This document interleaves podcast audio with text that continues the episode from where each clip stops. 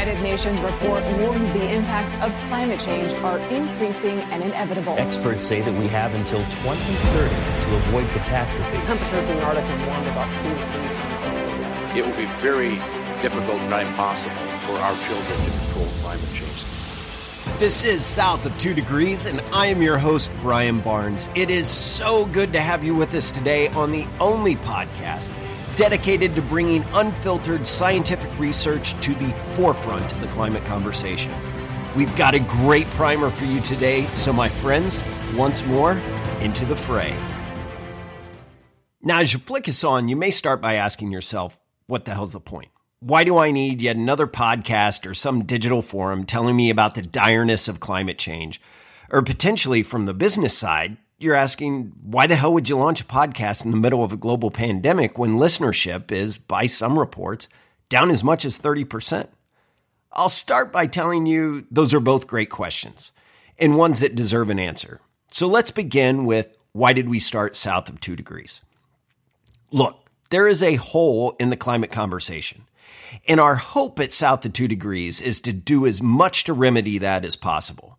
Because when you look at broadcast news, it is, big surprise, based on viewership. And as much as whatever station you listen to tries to spin it, if the content doesn't drive viewer and profit growth, they aren't going to talk about it. Now, unfortunately, news is no longer about informing, it's about catering. And we have gotten to a point where you can not only pick your own channel, but according to some people, you can pick your own facts. Let's look here in the US for a minute. Take, for instance, CNN and Fox. CNN is, for the most part, truthful, but it's presented from a pretty strong biased point of view. Fox, on the other hand, mainly propaganda, but they've sprinkled in just enough truth to make it appear factual. Why do they do it? Viewers, ratings, money, plain simple. Now that's just in the States. However, that pattern repeats itself all over the world. And on top of that, you have a plethora of newspapers and online news agencies, and it can be hard to discern their angle at times. And they often quote content that has more degrees of separation than you are from Kevin Bacon. So as a result, our governments, political parties, and politicians base their platforms and policies on out of context information instead of the hard truth. Because what is the truth? How do you know? Can you even find it? And why bother learning if your latest polling data already tells you what you need to say to get reelected?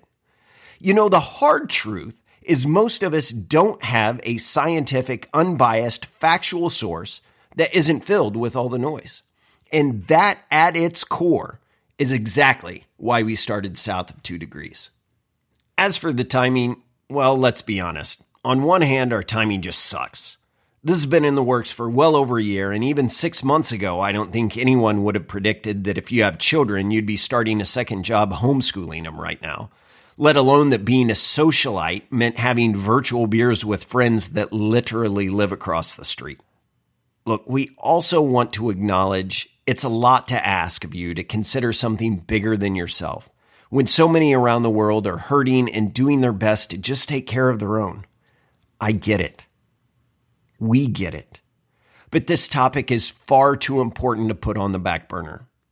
Now, on the plus side, our launch through pure blind luck has happened to coincide with a boon we could have never predicted.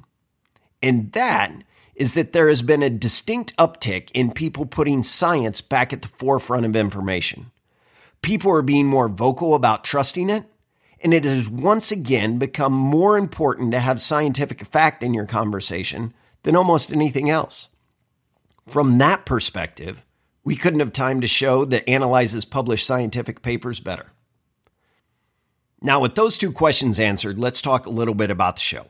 First and foremost, we're planning on broadcasting weekly, so you can stay as up to date as possible because our goal is to provide you with the most current information on climate change and its subsequent effects directly from scientific research and peer reviewed papers.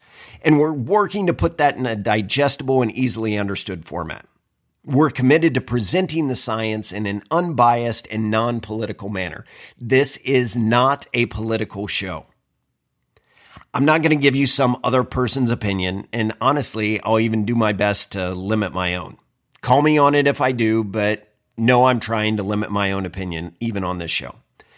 Finally, we believe that understanding the pure science can help you formulate your own argument, construct your own policy, or just find a way to be active. Or maybe just even have an informed discussion with one of your friends or your children. You know, a really fascinating study, which we may talk about in detail in another show because really it's just so eye opening, that was done at Yale and published in December of 2018 called Climate Change in the American Mind, found that 59% of Americans rarely to never discuss climate change. 59%. It amazes me that the greatest challenge of our generation isn't discussed by three out of five people. Now, part of our hope with this show is to do what we can in changing that. Look, I wish I had global data on this because I think it's fascinating as they look at the United States. But as I don't, I'm not going to speculate, hypothesize, or anything else. Because if you hear it on this show, you can be assured it's a verifiable fact. Now, as with every paper I mention, I'll throw up a link to it on our website so you can not only see the information, but you can also have complete clarity on what I discuss on the show. Because it is so important to us to remain as unbiased as possible, such that we can hopefully earn your trust on this show, we will not reprint any of the studies, graphs, etc. on our website.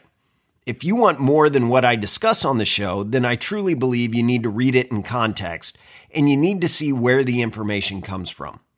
Now, I'll admit up front, some of the scientific papers we talk about are behind paywalls that require subscriptions to different journals. This isn't a way to hide information, it's just the way the world works, but I want to acknowledge that up front. Secondly, know we are completely self funded and will do our best to stay that way.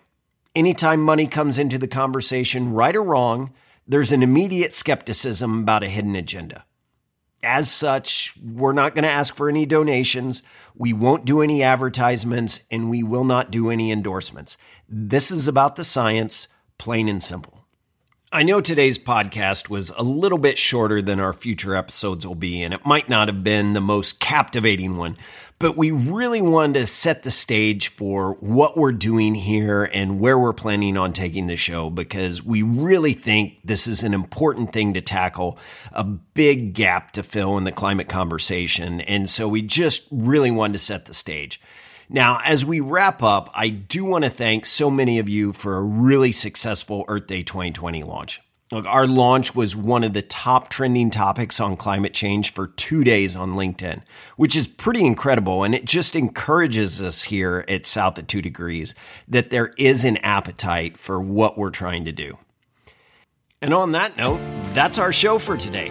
I can't thank you enough for joining me. And next week, we'll do a bit of Climate Change 101 to make sure we all have a solid and factual base to begin with. Before we dive into all the great research that the scientific community is working so hard to put out, and we'll do that in week three onward. Now, I look forward to having you with me next week. And aside from checking out all the latest information on the website, blog, Facebook, LinkedIn, Twitter, and Instagram, do this for me. Tell one other person about this show in the next week. Have at least one conversation about climate change with someone else. And above all, keep it south of two degrees.